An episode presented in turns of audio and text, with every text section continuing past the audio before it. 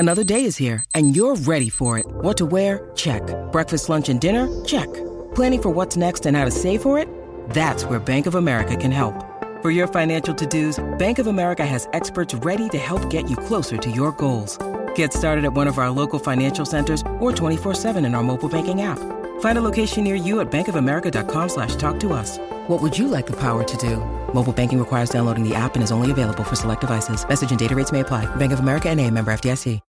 When you need mealtime inspiration, it's worth shopping Kroger, where you'll find over thirty thousand mouthwatering choices that excite your inner foodie. And no matter what tasty choice you make, you'll enjoy our everyday low prices, plus extra ways to save, like digital coupons worth over six hundred dollars each week. You can also save up to one dollar off per gallon at the pump with fuel points. More savings and more inspiring flavors make shopping Kroger worth it every time. Kroger, fresh for everyone. Fuel restrictions apply. Hey, it's Mistress Carrie reporting for duty from M C H Q for episode forty-three of the Mistress Carrie podcast.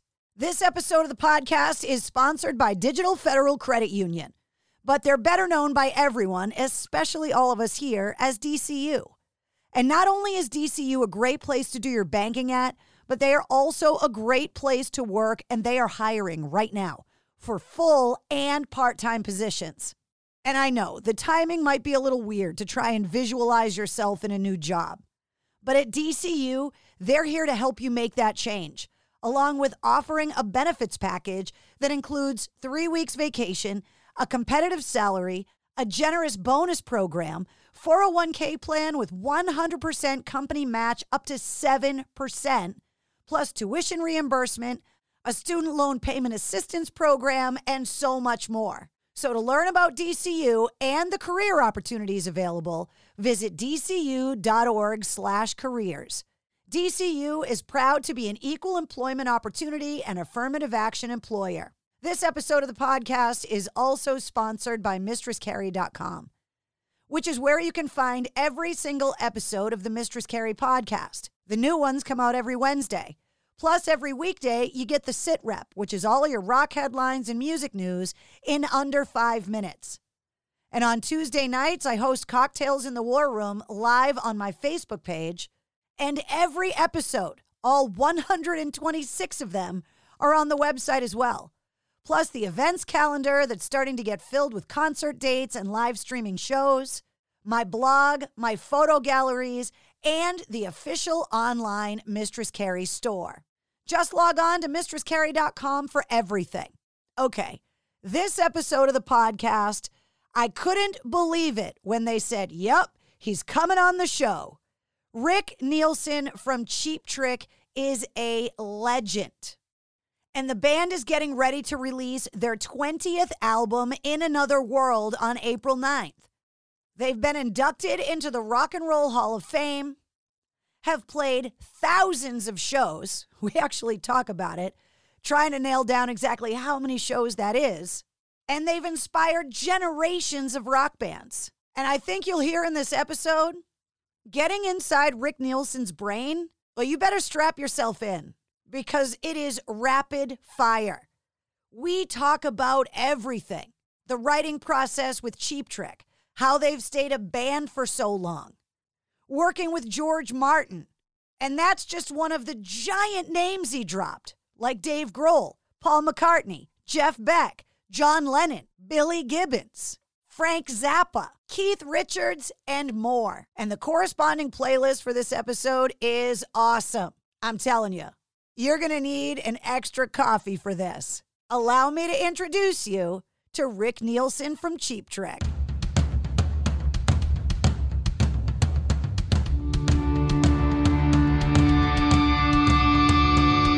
Hey, what's up? This is Sully from Godsmack. Strap on those boots, baby, because you are now in the trenches of the war room with the one and only Mistress Carrie right here on the Mistress Carrie podcast. What's up? This is Joe Rogan, and you're listening to Mistress Carrie. Her hair is so lovely. Pretty eyes. Hey, this is Brent from Shinedown, and you're listening to Mistress Carrie. Hey, Carrie, go put your bra on, girl. Hey, this is Steven Tyler, and you be listening to the baddest bitch in Boston, Mistress Carrie. What's up? This is Aaron from Sting, and you're listening to Mistress Carrie. Hi everybody, this is Dave Grohl from the Foo Fighters, and you're listening to the one, the only Mistress Carrie. Hey, this is David from the band Disturbed. You're listening to the baddest bitch in Boston, Mistress Carrie. Hi, Bruce Dickinson here from Iron Maiden. Yes, indeed, Miss Whiplash herself, Mistress Carrie, is here to um, unchain your brain. Hi, this is Flea from the Red Hot Chili Peppers. You're listening to Mistress Carrie. This is Dennis Leary. You are listening to my favorite, Mistress Carrie. Hey, this is Corey from Stone Sour, and you're listening to, you have the privilege of listening to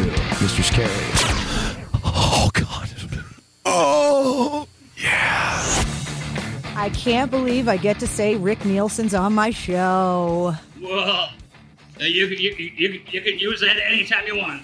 I am so excited. Thank you so much for coming on. I think I had you on my radio show years ago at W A A F in Boston, but this is your first appearance on the Mistress Carrie podcast now. I know, it's pretty, pretty cool. Thanks for uh, coming on. Of course, you're very busy right now because you're promoting your twentieth studio album, which is insane. It's ridiculous. It's been an album that has been a couple years in the making. This record was done and then got delayed and then got delayed and then got coronavirus, and now it's finally coming out on April ninth. Yeah, well, so, uh, no big deal.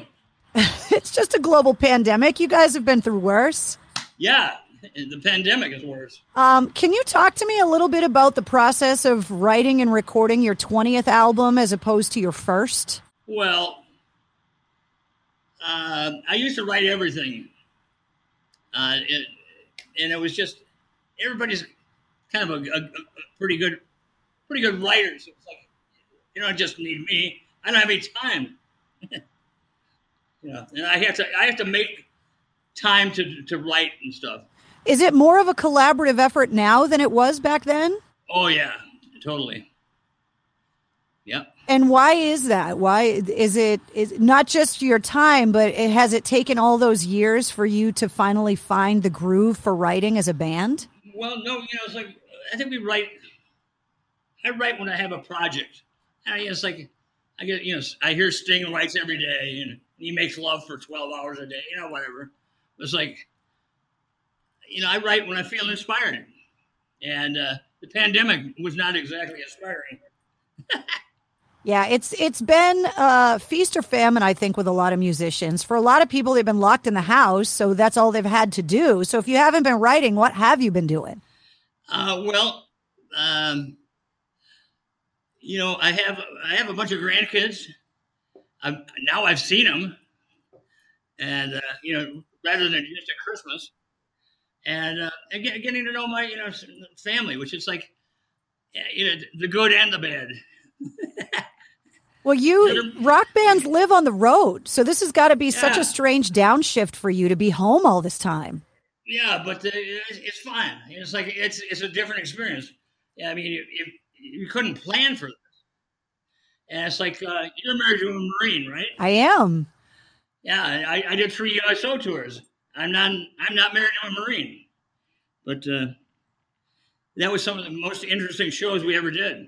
I was going to ask you about that because it's been my experience with all the work I do with the military over the years. Every time I talk to a rock band that's done those U S O tours, gone overseas, performed for the troops, they say they're some of the best shows they've done in their career. That there's no yeah. better audience than a bunch of troops. Captive audience, too. Yeah, right. They can't leave. Where Maybe. did you guys go and, and tour with the U S O? Uh, Diego Garcia. You know where that is? Yeah. The, the footprint of the, whatever, out the Indian Ocean. Uh, we were in Alangapo, uh, Subic Bay, uh, Greece, Italy, Hawaii, uh, Okinawa, you know, it's like, and we, we landed on uh, the Eisenhower and got catted off. You know, there's a lot of guys that were on the ship. They said they've never done that. Uh, Did you like that or no? I liked it. It was all a thrill. When Kid Rock inducted you guys into the Rock and Roll Hall of Fame, he said you guys had played five thousand shows. Recently, yeah. your Twitter said you had played thirty-seven hundred. Do you know exactly how many shows you've played? I don't know who said that, because we've been saying five thousand for ten years. So it's got to be more than that. I didn't shave today either. Oh, I don't care if you shave or not. You're Rick Nielsen from Cheap Trick. Yeah, that's right. Come on, man. You don't got to yeah, wear pants on, right? if you don't want oh, to. There's nobody here. I I can even swear in the house. Fuck yeah, you can swear. Ah! Yeah. My wife says the F word. Oh. Finish. Yeah. Not the other F word. Um, this is the time of year, speaking of the Rock and Roll Hall of Fame, when the arguments start, the debates start about, is there enough hard rock and heavy metal representation? Do we really need a Rock and Roll Hall of Fame? What was your experience like back in twenty sixteen? Well, uh... we were eligible for a long time, but there was no Rock and Roll Hall of Fame when we started. So, you know. The they got a lot of played, catching up to do. Yeah. The fact that we played more shows than the Rolling Stones and the Beatles, and well, we're not quite as popular, but, uh, but uh, so I, I thought, you know, there was a Baseball Hall of Fame, there was a Golf Hall of Fame, but it was like Rock and Roll. I think playing five thousand shows, that's the Rock and Roll Hall of Fame. That we stuck, that we stuck with it, you know? Absolutely. And now a lot of the bands that you guys have inspired over the years, like the Foo Fighters, for example, they are now eligible for induction into the Rock and Roll Hall of Fame. How does that make you feel? Well, Dave called me and threatened me. No, I yes, like I think it's I think it's a, it's a great thing for anybody. I mean, it's, it gives you gives you a credibility to people that don't know what you do. You know, I go to the grocery store now instead of, who's that old weirdo? You know, again, it's like, oh, there's an old weirdo that's in Rock and Roll Hall of Fame. You don't know what it is, but it's like, well, just like it means something to others. One of the things that comes up a lot in the podcast is um, inspiration and bands drawing from other bands to be inspired. Oh, you got a guitar with you. Nice. Well, I got a bunch of guitars. Well, I know you have a bunch of guitars. We were going to talk about that. I just we didn't know were. You had one on your lap. Well, I, where, where am I? I'm talking to you. I got to have one. Look at this. I've got this black sheet because my house is too bright. I'm not too bright, so... You're plenty bright. You're good. When you talk about inspiration and, and rock and roll bands, uh, blues, inspiring each other, one of the things that always comes up on the podcast is, speaking of Dave Grohl, Sonic Highways, that you were a part of. Uh-huh. And I love that album because it's a science experiment to see how one foreign member can change the sound of a band, how the change of scenery can change the sound of a band. Oh, yeah. Can you talk to me about your experience making that record with them? Well, um, uh, Dave and, and Kurt Cobain uh, were big fans of Cheap Trick. Uh, Kurt used to say... Oh, we're like Cheap Trick, except we're louder. I said, wait a minute. We're pretty damn loud. And so uh, uh, Dave would come to our shows. Always a Cheap Trick show, or Cheap, Cheap Trick shirt on. Usually drunk. Uh, but that was all right, you know, because he came to our show, and, you know, he, he was all excited. And he knew this song, and he... We were afraid to let him get up on the drums because he was going to destroy them. And, uh, and then I, I met Chris, and he's he's such an oddball, but he's a he's a cool oddball. And it's like uh, the guys, they asked me. It's like uh, Dave called me about uh, where's a good place in Chicago to record, and I said, uh, well, my son helped build uh, Electrical Audio with Steve Albini. And I said, Steve's a great guy. He's one of the smartest guys in the business. Really, he's he's so interesting. And and he picked up the phone and I called to him. And so uh, I left my Mellotron there. And I said, there's the place to go. And so then um, a couple months later, hey, Rick, we took your advice. Hey, can you come into Chicago? It was like the worst snowstorm ever. And so I said, yeah, of course I go. Of course I will. And so uh, I, I drove in there, took some guitars with me or whatever, and I get in there and said, hey, we're going to do a video tomorrow. Can you stay over? No, we, please tell me. I live ninety miles away from, you know, and, and it's the snow. I couldn't even go home anyhow. And so then they...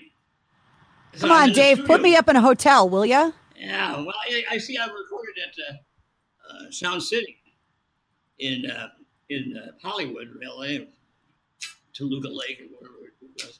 And it's like, I go into his uh, studio and there's a, a cabinet, Cheap Trick little one, you know, you sucker, you stole it from us. You know, so you have all kinds of gear in there. It's like, and I, once again, I didn't have pockets that were big enough. I don't know, I would take it back. But they asked me to play on on the song, and because I, I'm not hired ever as a session guy. You know, I've played tons of sessions, but I'm, I'm hired to, to do what I do. And, you know, I don't think I disappointed them. So then we're now we're in Chicago, Electrical Audio, and they wanted me to play the, the riff part in uh, Can to Can or whatever. And and it's like I'm playing a, a, a mandocello tuned real low, and they're all watching me. And I just like, I actually had, oh, here. Here's the hat I had. Oh, your fuzzy hat. There you go. Yeah. So I'm sitting there doing it, and, and as soon as I stopped, uh, uh, uh, Pat says, I just got a metal chill. That's a good thing for them. Yeah, no, it's an absolutely chill. A good thing. So it's like, uh, how did I get involved in it? Uh, I gave advice, and then uh, if you're going to call me, call me and let me know I'm staying overnight. You know, you know, it's like no notice. You know, they know they're going to be there, but it's like, hey, Rick, oh, thanks for your advice. Oh, by the way, can you uh, drive in here, pick us up? Re- you bring up the Sound City documentary, and recently Rupert Neve passed away. Yeah, I met him. The comments and and and the way that the artists mourned the loss of someone. Can you talk about his influence on recording music for people that may not know who Rupert Neve was? Well, he's a guy, he's a smart, smart electronic whiz. And uh, he, the, the Neve boards were used, were the best boards in the world. And, you know, they were in all the greatest studios. We used a, a Neve uh, in Montserrat at Air Studios when we recorded with uh, George Martin. And then if you ever see the police jumping up and down on, on, on top of a mixing board, that's there.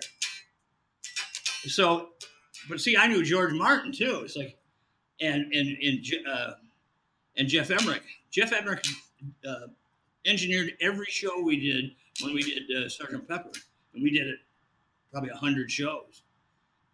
It's tough to get guys like that. And uh, okay, okay. Besides Neve, see, I, I met him when we recorded at Sound City, and it was kind of like I remember. I remember being in there one time.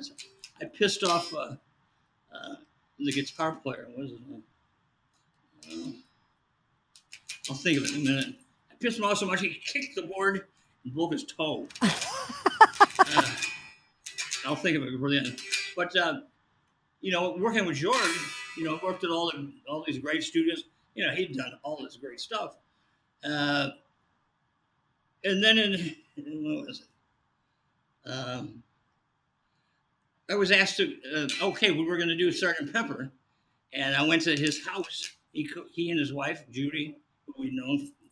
And that's where I, my kids, I taught my kids how to swim in, in, in Montserrat in the West, British West, West Indies. Wait, you taught your kids how to swim in George Martin's pool?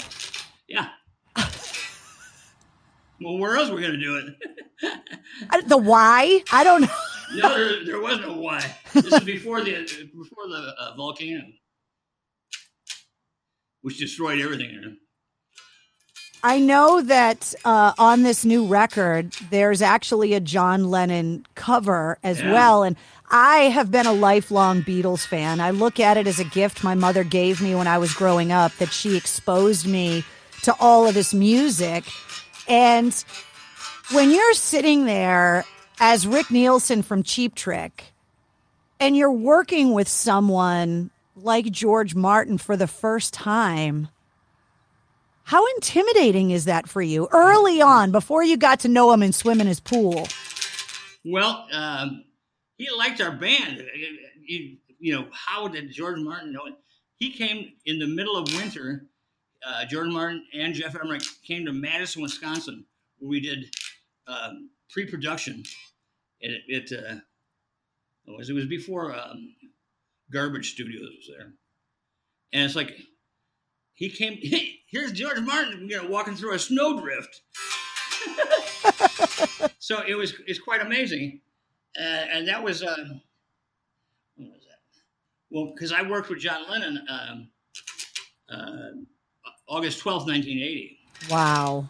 So that was the day Dax was born, my son. You He was born the day you worked the with day, John yeah. Lennon? Yeah. My wife gave me a, a hall pass to not uh, be at the hospital. Because you were going to work with John Lennon. Yeah. Uh, Hashtag marriage goals. Yeah. How about this? If it was McCartney, I would have been at the hospital. Because he still owes me money. Paul McCartney owes you money? Yeah, the left-handed Les Paul he plays, that was mine. No way, really? Way.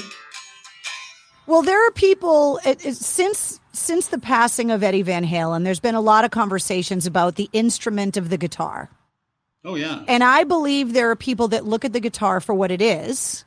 And then I believe there are people that look at the guitar for what it could be. And I believe you are one of those people that looks at it like what it could be. Yeah, if I could only play. Here's here was my, my holy grail. All right, so you're showing me a picture. I'm showing you a picture because I I've done another interview earlier. If you go to by any uh, uh, guitar center, this picture of me with that guitar is in there. It's a nineteen sixty-three Guild Merle Travis. It's they only made three of them. They were two thousand dollars, nineteen sixty-three. I looked for one for. I'd only seen a black and white uh, picture of it for forty years almost, till I found one. Through I actually found it with with and uh, George Groom. He didn't tell me he had it, and I've been uh, a customer and a friend with George since the sixties. So, long story, but it's like, uh, it was smashed and the headstock had been thrown in a fireplace. It was ruined, but I knew, I knew what it was. That's the second one of three. Do you know where the other two are? Yeah. Uh, Merle Travis has one and a guy on Long Island has the other one. He's a billionaire guy. How many guitars do you think you've owned over the years? Around two thousand instruments. And how many of them do you still have? Uh, well, I have about eight hundred instruments. I have five hundred guitars, something like that. I just bought another one yesterday. What'd you buy? I bought the same as this one, a nineteen sixty-two Dwight Coronet, which is like an Epiphone Coronet. See the D on there? Yep. Uh, I got it. I've been trying for three years to get it. it I get, bought it from uh, Paul Weller from The Jam. No way. Way. It shocks me that you would have to hunt for guitars for three years to find. Oh, well, no, I knew where it was. I couldn't get as, you know, you had to come up with a price. I paid more than I paid for any of the other ones, but I just like, did I need it? No. But did he want to get rid of it? I guess. So my friend is picking it up, a friend of mine who's from where I am in Illinois. He lives in London, who's a friend of Paul Willis. He's going over to pick it up. When you have these five neck guitars or... Well, that's ridiculous. Or the guitars that look like you. That's good. How do you come up with the idea and how much of the construction are you involved in? Well... Uh, one, it has. They all have to work. All the necks have to work. Um, it has to be ridiculous, which it is. And it's like, why would you want that? You know, actually, I wanted a, a six neck guitar, and I wanted to spin like a roulette wheel. And then, then right, right around that time, uh, here's Billy Gibbons had those guitars that spun. I said, well, they're gonna, th- you know, I don't have a beard, but they're gonna think it's, I stole the idea from him. You know, but it was just like. It, People would walk out on stage, like some of these musicians, they come out with their one or two guitars, and they'd go all over. Like I said, I'm, I'm a songwriter. I, I, I don't play that good. So it's like, but having a, a, a piece of art, when you talked about that earlier, uh, the five neck was at the Boston Museum of Fine Art. It was also at the, uh, the New York uh, MoMA or whatever it's called. Uh, you know, like sure you had Eddie Van Halen's guitar, you know. The, with the tape on it, and here's mine, the five neck. It's like, it's so ridiculous that it's interesting. And I've got three of them. When you come up with an idea like that, does your guitar tech just look at you and shake his head because he has to deal with none that at the live liked, shows? None have ever liked me. None of the guitar techs? No, hell no. Here, look. look. Oh, you're taking you're me around. Over. Look what I got up on the wall here. Is that a five-neck giant violin? Five-neck violin. Can it be played? I don't know. I mean, it's on your wall. Do you play the violin? No. Well, I used to. We used to do a song called uh, I Was Cool. And uh, I used to do it because my dad had a music store. And he had these violins that had little pickups in them. You know, they were no, not very good. So I'd, I'd do it with um, Oscar Brown. That's who it was. And I'd do the song, and I'd go out and play the violin, and I'd smash it. It was just like, we've never had big lights or never had, you know, stuff that blows up or fire. So we, you know, had to we had to rely on our bad taste. Well, you didn't need that stuff. I mean, Cheap Trick is known. Yeah, but it was kind of fun. It breaks up the set. Yeah, and you're known as being this amazing powerhouse live band. Uh, so much so that you have well, one of... Where were you for the first three thousand shows? Hey, listen, I was there. I was there. I was a little too young in the beginning, but then I was there. We were all a little too young in the beginning. You, your band, it, it happens very infrequently, but your band is one of those bands that's more famous for a live sound than you are yeah. from the studio records. That's really hard to pull off a yeah. live experience on a record. Well, you know, we kind of learned what we do, and you know, we're guitar, bass, drums, and a vocalist. And it's like, people used to say to us, how do you get that sound? You know, it's like, it's just kind of how we play. You know, it's like, I'm self-taught. So like, some people play an A chord here. I go, I go here. And I tell people, I, I, I never try to do chords where I have to look at the neck. So I'd rather look at the audience and you. Oh, thank you. I am always amazed when I talk to guitar players about how so many of them are self-taught and play by feel. Like I talked to Nuno Betancourt a couple months ago. He told oh, me he can't he can't read or write music, and I was floored by that, and I've known him for decades. Yeah. Uh, he's he's got good hair, good taste. He got it all, got it all. And a cool name. I'm Rick Nielsen. That's nothing.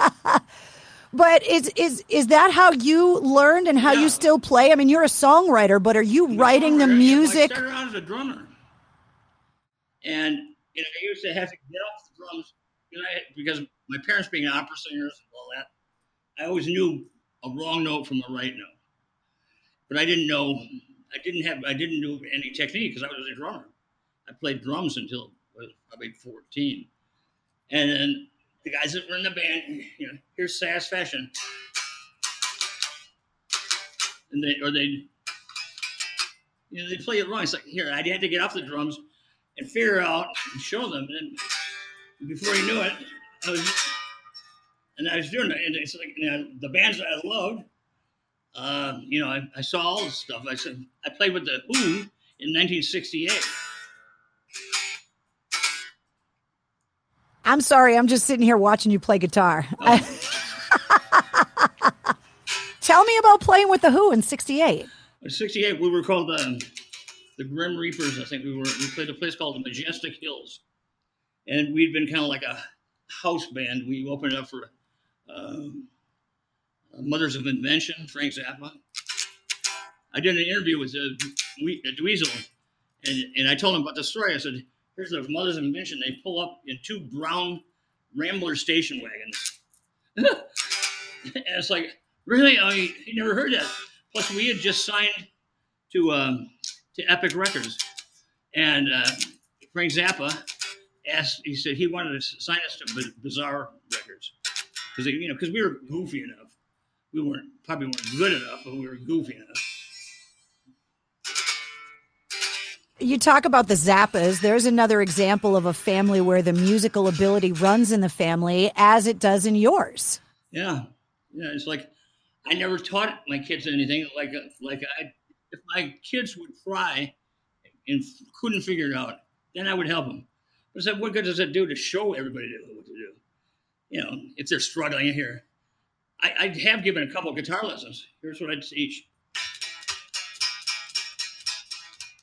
They'll go down. They'll go up to. That's that's every song. But if you can learn that and keep your rhythm, you're, you're set. Can you talk to me about, because I want to go back to talking about John Lennon and, and the, the John Lennon cover on the record. I'm a huge fan of cover songs because uh-huh. I love it when a band kind of takes someone else's music and has to figure out how to make it their own. As someone that worked with John Lennon, what do you think about when you go into covering one of his songs? Better do it good. Well, it's like some some bands, they go out and say, oh, we're going to do a Queen song. Well, let's see. You better be freaking really good because, you know, you know. They're kind of amazing. Yeah, yeah. And uh, we were never afraid to play with anybody. Because, you know, it's like we weren't, we never tried to be anybody. And it's like the people we emulated, uh, trust me, we didn't do, like I said, I would have been at the hospital with McCartney. But John Lennon, the opportunity to, uh, I got to get your, can I, send me your email. Sure. I can't write it down, but. Send it to Carla, whoever you talk to. Yeah, I'll send. I'll get it sent. Because I got a couple of things that are kind of funny, um, like working with John Lennon, and it's like, uh, and, uh, and Yoko. Have you ever heard Yoko say anything nice about anybody? Yes, Cheap Trick. Well, it just. Kind of I love. I, mean, I, I couldn't buy. You couldn't buy these things that we've been lucky enough to do. Well, I just think it's hilarious that you're so lighthearted about your career and your band and you don't take yourself seriously. Meanwhile, the anvil-sized names that you've worked with that you're dropping right now. Yeah. I mean, your career has been unbelievable. Oh, I, I agree. I mean, when George Martin was doing the making of Sergeant Pepper, he was he's deafer than I am. And so I'd have to go to these shows and interpret the questions from the audience. Whisper it to his ear. He, he liked me for some reason. Not a bad friend to have in the music business. No, no, no. I got asked to, uh, to go to his uh, memorial service, too. So my wife and I, we flew to London. And I took my friend who, and, and all of a sudden we're like in the third row. Here's here's uh, uh, Pink Floyd and Genesis and Elvis Costello all behind me. It's like, I'm I'm I'm Rick from Rockford, and it's like, and so at the end, Yoko and Sean and, and Julian are standing there. So I was just talking with him. It's like, it's uh, you know, Julian, you know, he knew us. And I think he knew my son too, and he knew, you know, we kind of knew a bunch of the same people, but we're not big hot friends or whatever. And I and I worked a, a second time with Yoko too, but all of a sudden. Coming down the, the aisle. Hello, Rick. Hello, Paul. and so and it's like, he knew me. It's like, I had, to, I had to ask somebody, who is that? But you know, well, here's, here's, here's, here's another funny story. When we were recording at Air Studios, we had Brian May came to see us, and, and Paul McCartney was coming to see George. And it was raining that day because they were going out for dinner or whatever. So Paul didn't want to get wet. So George went down. But we never saw him there. But uh, Leif Erikson did.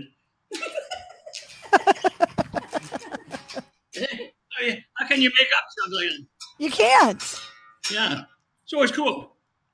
You, um, I'm just, I'm dying laughing over here with these stories. Um, They're true. I can't remember any anything uh, that I have to make up. Well, that's the thing is that, you know, as I watch your Twitter feed, which I love because it's this time capsule of all of these amazing photos of all of these artists that you've met and worked with over the years. And I just love how you're using social media to... How I use them. No, but these pictures... they're, they're this amazing rock and roll time capsule of a life that you've led. Yeah, and that's, and I, I was born before uh, they had uh, iPhones. So you know, was you know, I. Actually, you know, I got, I have a lot of people that I've met and been with that I had no pictures. Right. So I don't show those. Out of all the shows you've played over the years, even though Cheap Trick was never known for its big stage sets, pyro, that what? kind of stuff, you were just known for getting out there and kicking the hell out of the crowd. Do you remember a, a show where you had a Spinal Tap stuck in the pod moment or a Lost Backstage in Cleveland moment? I mean, there's five thousand plus shows. There's got to be something. Oh, it's every show. No, but like, here's something I'll show you. We were at uh, playing in. I don't have this junk laying around my house for no reason, but I, I've been doing a, a guitar videos and stuff with a couple of people and doing something. We, here we're playing in uh, Salt Lake City. It's nineteen seventy-nine. Well, suddenly this guy comes backstage. He says, uh, I'm Fats Domino's manager. Fats loves your version of Ain't It a Shame. And back in fifty-five, I think they got one for the artist and one for the producer or whatever. You know, there weren't. So they. Oh, Fats Domino gave you his gold record? Yeah. Ain't It a Shame. Oh, my God. So we had straws, and uh, I I have the biggest straw, thank you. Oh. oh, what, oh, no, I didn't mean it like that. Uh-huh. I wish. But it, I've always wondered when you cover an uh, artist. That? That, I, it's amazing. Yeah. And so obviously, you know, finding out from Fats Domino that he loves Cheap Trick's version of his classic song. Yeah. That goes into what I'm talking about, about cover songs, and that you want to pay tribute and homage to the original artist, but at the same time, you have to find a way to make it your your yeah. song and be respectful. Yeah, it was, it's a cool, you know, Lennon did it too. Ain't That a Shame? And if you think about it, here's some other guitar trivia. In nineteen sixty-eight, I'd gone to see uh, the Yardbirds, and then in sixty-seven, sixty-eight, Jeff Beck came over with Rod Stewart and Mick Waller and Ronnie Wood and, and Nicky Hopkins. I flew to uh, Cleveland to see him. There was about eight people at this place. You know, I was still in high school because I, I love this kind of stuff. I flew there, and the, about two weeks later, they were playing in Chicago, and I, I was seeing him at the Connecticut Playground. After Jeff set, his roadie grabbed his guitar by the body and dropped it on the floor and broke the head off it. So, you know, I'm a guitar guy. You know, it's like, here's my favorite guitar player. So I, it was easier to weasel backstage back then. You know, it's like, you know, I don't look dangerous till now. And it's like, so I, so I said, I said, Jeff's my favorite guitar, and you don't even know what happened here. I collect guitars, and he needs a good guitar. And so I gave him my phone number. Two weeks later, hello, Rick. Still got guitar? Yeah. Hold on for Jeff. Hey, Jeff? Yeah? Yes, Rick. You still got guitars? Yeah, hold on. He handed me back to the manager. He says, well, can you can you come and see us and bring some of your stuff? I said, sure. Where are you? Philadelphia. Of course. You know, so, so I got a friend of mine who took five guitars and flew to Philadelphia. I still have the tickets. And I sold them the second Les Paul Jeff ever had. I sold them. Yeah. It, you're like, you can't make up shit like that. You can't. You're like an encyclopedia of rock and roll. And I know what I know. Well, you know a lot for a guy from Rockford. Hey, hey. That's what you said earlier. Uh, I, I didn't mean that. There's, that hurts. When someone says Rockford, Illinois, I think of I think of two things. I think of Cheap Trick, and I think of the Peaches. Oh, yeah. Were you ever able to go and see them play, or was that before well, your time? I used to see uh, games were played there. It's called Byers Stadium. It was just, you know, it's like, I don't know, t- ten rows up or something like that. It was it was not even a stadium. It's like a side with this. We'd heard of them, but, you know, it's like even I wasn't born before the Second World War. So Well, no, but I know they were a team through the mid fifties, so I didn't yeah. know if you ever had yeah. the opportunity as well, a little kid to go. I lived uh, in Elmhurst, Illinois until nineteen fifty-six. One of the things that keeps coming up on the podcast... See, I didn't know I, I didn't have a great story for that. No, you know, I had to ask, though, because you could have. Yeah. Um, one of the things that keeps coming up on the podcast, because everyone's been locked in the house... is fantasizing about the trips we're all going to take when we can actually travel again. If I were going to come to Rockford, Illinois on vacation, no, no, no, no, no, no. Where should I go? What should I do? Well, in about two years, um, I've been working on this for about twelve years. Uh, we, two years ago, got the, the clearance. Uh, Hard Rock Casino is moving here. And out front, there'll be a seventy-foot Checkerboard Explorer. No, they're gonna Way. put your guitar up there. Yeah, yeah. Hell yeah. Not not one of those ugly Les Pauls. You know, it's like what a what an unbelievable tribute. Yeah, that's amazing. Yeah. Now, what about if we were gonna go out for lunch somewhere out there? What's like if you were gonna come to Boston? I would take you out for clam chowder and lobster or something like that because that's what everybody wants to do. Where would what would we have for lunch if you took me out for lunch there? Well, I got a place here. Uh, been there about twenty years. I bought it from a lady whose only daughter was dying of cancer. It's like you know, it's called a Stockholm Inn. Swedish pancakes. Yum. It's, it's Twenty uh, twelve thousand. Customers a week. Come in for Swedish pancakes? Oh, yeah. It's unbelievable. You're a busy guy with a lot of stuff outside of Cheap Trick. You have a vodka now, too, which is just brilliant. Yeah. Yeah, well, I don't even drink anymore. What a waste. And I had a restaurant in Chicago. Uh, I quit drinking right, right as I invested in it. And they've been there twenty years. Peace, P I E C E. Well, I'm a I'm a vodka girl, and I well, girl, I'll take care of you. And rockin' vodka sounds like something. I have a video show that I call Cocktails in the War Room, and I have a room in my house that's dedicated to all of the military lineage in my family and all the things I've done with our troops and veterans over the years. And every week, I host a show from my Get war me room. Your address. Oh, I'm gonna. I yeah. am gonna. Because I drink Moscow Mules in there all the time, and I want to wow. use your vodka. Yeah, it's it's great stuff. I mean, uh, we've just struck a... I don't want to talk about business. No, come on. Go. A lot of the bands are, are... I love talking about the other things you're doing besides being in Cheap Trick. Like, that wouldn't be enough to keep you occupied. Yeah, well, I helped start uh, Reverb, you know, with that yeah. company. Yeah, yeah I'm, one, I'm one of the first guys. It's you seem like someone that has a very hard time sitting still. That you always have. Uh, yeah, yeah, come on, guys, let's go. that has to do. That has to stay busy all the time. But you seem like someone also that has a lot of varied interests. That you're not just myopically yeah. focused on playing the guitar. Yeah, you know, there's, there's all kinds of stuff here that I just re- rehearsing here.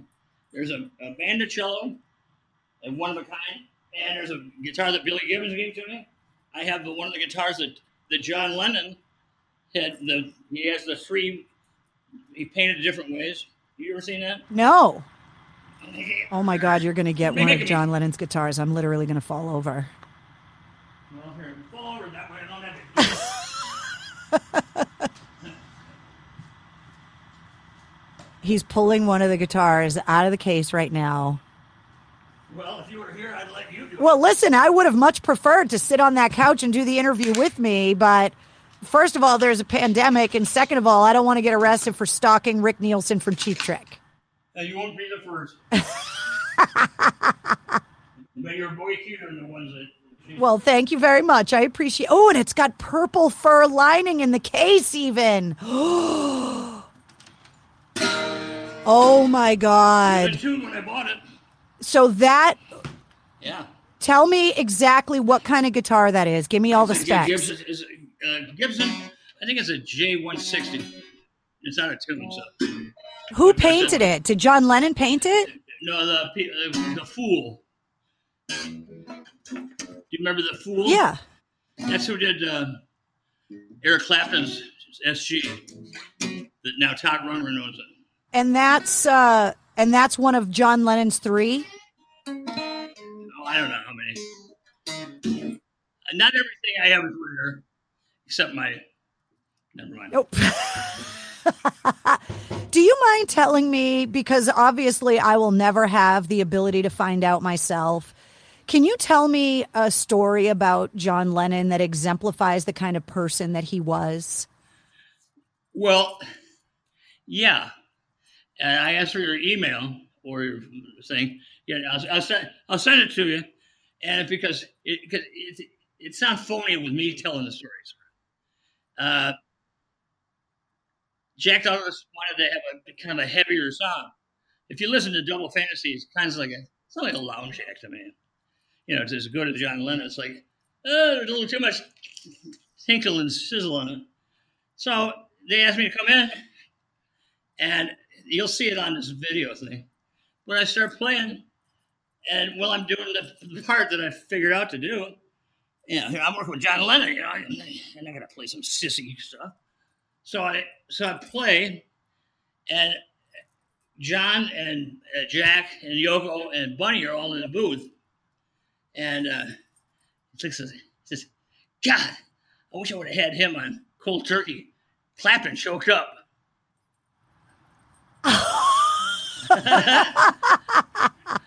And uh, so here I am out there. I'm just playing. Huh? Yeah. I'm Rick from Rockford. Yeah. And so uh, everybody tells John Lennon, yes, John. Yes, John. Yes, John. Like, like talking to Steven Tyler. Yes, Steven. Yeah, sure. Yeah. Nobody tells him no. I do, you know. So, so I didn't like some of the guitars that John had. The one was cool. He had a Rickenbacker that he had at uh, Shea Stadium with the uh, set list still on tape, uh, and then he had another one which I'm not going to tell you about. But I said I was going to take him guitar shopping because I tell him no, don't get that one. You're John Lennon. Don't play that thing, you know, because he was playing this, the worst thing, and it's like in my taste. It's like he's John Lennon, you know. I called him John. Bunny called him Mister Lennon. It is it is interesting. Like when I talked to Nuno and he talked about Eddie Van Halen, he called him Edward. Yeah, whatever. It's it's like it, it's a it's a, a respect thing, but yeah. The fact that you were so honest and upfront with him, being that famous for that long, he probably really appreciated your candor. He, he liked me. Yeah. You know, so he he talked about later. That kind of day or whatever. And it's like, God, I wish I had these guys as my band. And it's like, we, we'll go. We'll do it. You know, you know, because actually Rob and I went back to the studio to add some vocalists in. And it's like, uh, uh, yeah, yeah, yeah, yeah, yeah, yeah. We do baby voices. This is, we do it really good. Yeah, yeah, yeah, yeah, yeah, yeah, yeah, you know, it's like you just start doing some of those. We were going to do that, and that's it. Actually, uh, uh, the Colbert Report, which I wrote, uh, if you ever know it, and it's called "Baby Baby Mumble." Wait, you wrote the song? You wrote the theme to the Colbert Report? Yeah, mm-hmm. It was on for nine years. I know. I didn't know that you wrote uh, that. Well, if you listen to it, it's "I Want You to Want Me Backwards." Da, da, da, da, da. Instead of I want you to want me. It's it's it, wow. That's what Steven Steven said.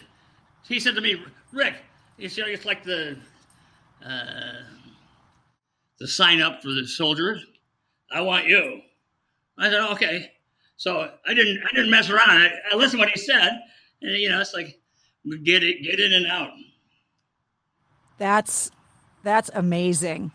As yeah. the as the songwriter that you are, I've asked. I like it, doing jingles too. So you got got something for me? Well, Barry Manilow is one of those guys that found out a long time ago how lucrative a, a business that can be. Yeah, well, I'm in Rockford, Illinois, so I, I got plenty to do. But it's like I love you know I love playing with the Foo Fighters and I love playing with you know all these different guys. I, I've looked it up. Uh, One of the records that I played on, I never thought about it. Uh, and Steve Stevens reminded me because we're, we're both on, we're on Top Gun. And I sold nine million records. That's more than more than he ever did with Billy Idol and I ever did with Cheap Trick. Wow. And so, you know, nobody nobody from the record company ever gave me one. So I'm hunting it down to get by myself. Yeah, really. The Top Gun, what, the gold record? Nine platinum. Wow. Hello. Hello. As a songwriter, out of I'm all... a whore. Yeah, you are a whore, but that's a good thing. Dave Grohl uh, is a whore, too, when it comes to music, and it's yeah, a good thing. Make love make love to the to the present. Out of the, whatever is for sale. Out of all of the songs that you listen to as a fan with songwriters' ears, I've asked this question a few times and I've loved every answer. What's the one song so what's the one song that you wish you wrote that's someone else's? Uh, Go All the Way by the Raspberries. Really? I love that song. They had the ad- attitude of the Small Faces for an American band. What is it about the structure of the song that you love, though? Oh, it's it's just got all the right not, all the right parts, not too many bridges, not too many.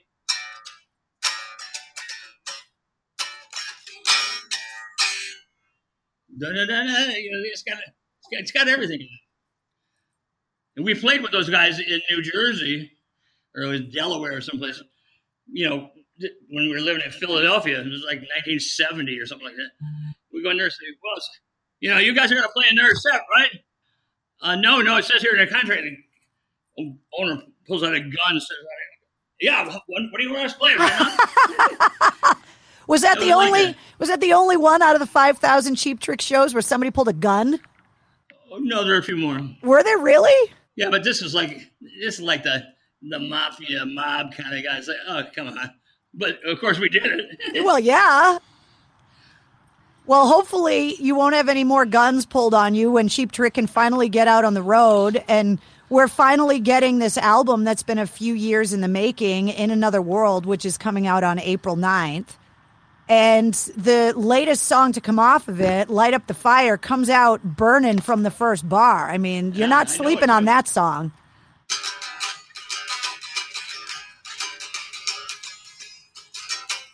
If you the, the solo, did I tell you that story? Nope. The solo, uh, well, my favorite guitar player, man, guitar, uh, Jeff Beck.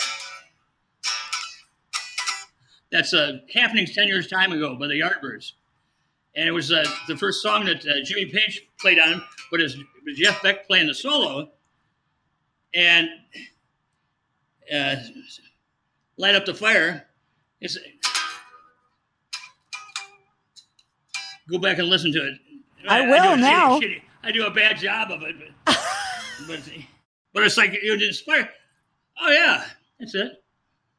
Yeah, I admit it. You know, it's like usually I don't tell anybody when I steal stuff. Well, I, I would think because I don't. I would think that if you're going to steal from anybody, that anybody you stole yeah, from steal would from somebody cool. Yeah, well, and I would think that they would think you're cool enough to let you steal from them, so it's all good. Oh, you remember the guitar that I told you I bought? Yeah. Well, they only made about forty-seven of them. I got a couple of them. That was that's what Steve Marriott. Really. And, and yeah, and Dwight Coronet. Not an Epiphone cornet. So they're, they're extra rare. Well, every week when I release these episodes, I put a corresponding playlist together of all of the music from all of the artists that we talked about in the episode. This playlist Multi- is going to be like ten thousand songs long because we've talked about so many amazing artists. Nuno. I love it. Thank you so much for hanging out with me today. Oh, well, oh, we're done? We don't have to be done. I thought... Oh, oh I gotta go. Oh, oh. I didn't want to overstay... One. I didn't want to overstay my welcome. I know you're a busy guy. Uh, I'm a worn out busy guy.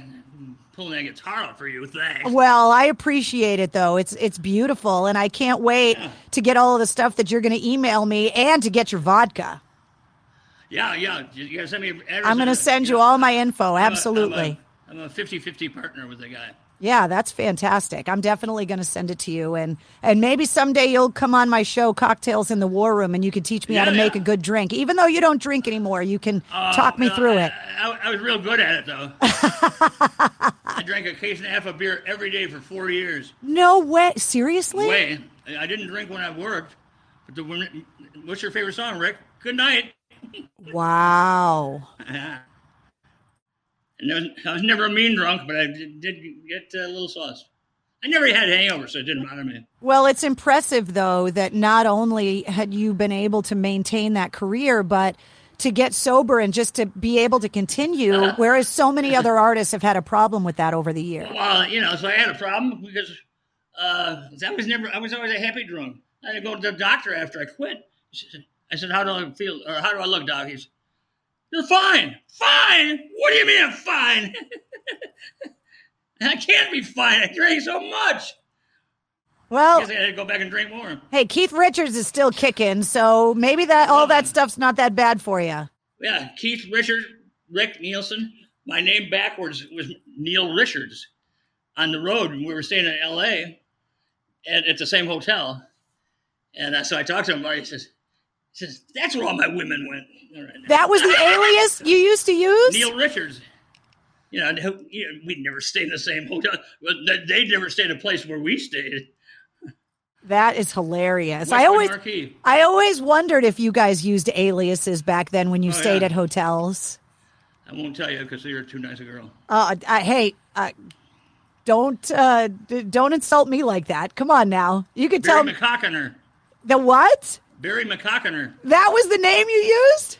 Well, a sporting guy that I knew. My golf bag says Dick Hurts.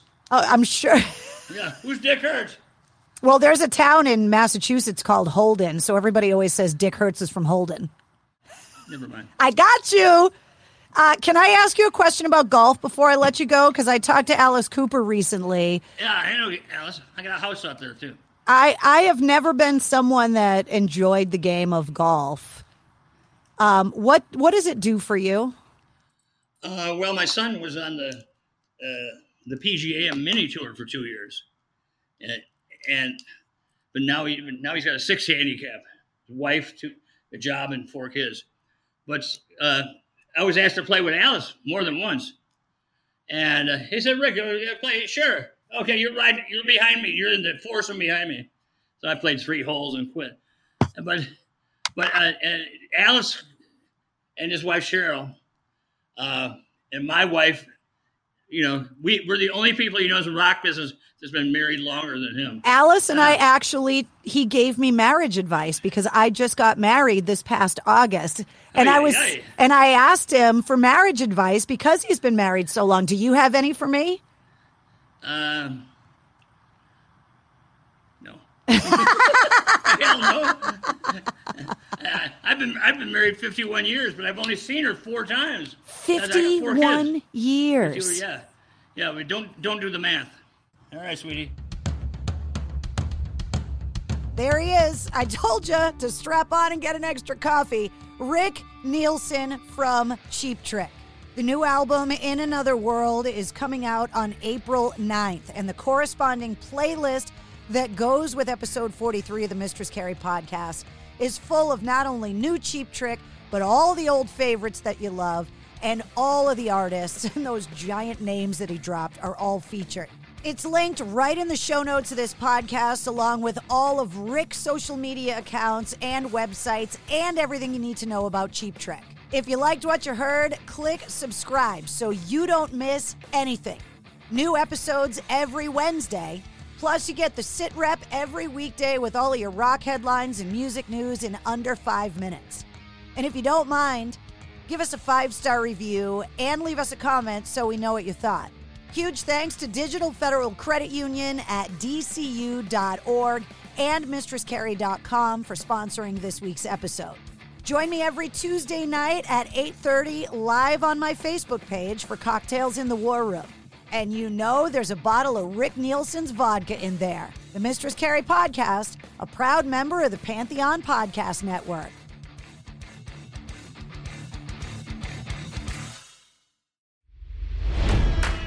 It's N F L draft season, and that means it's time to start thinking about fantasy football.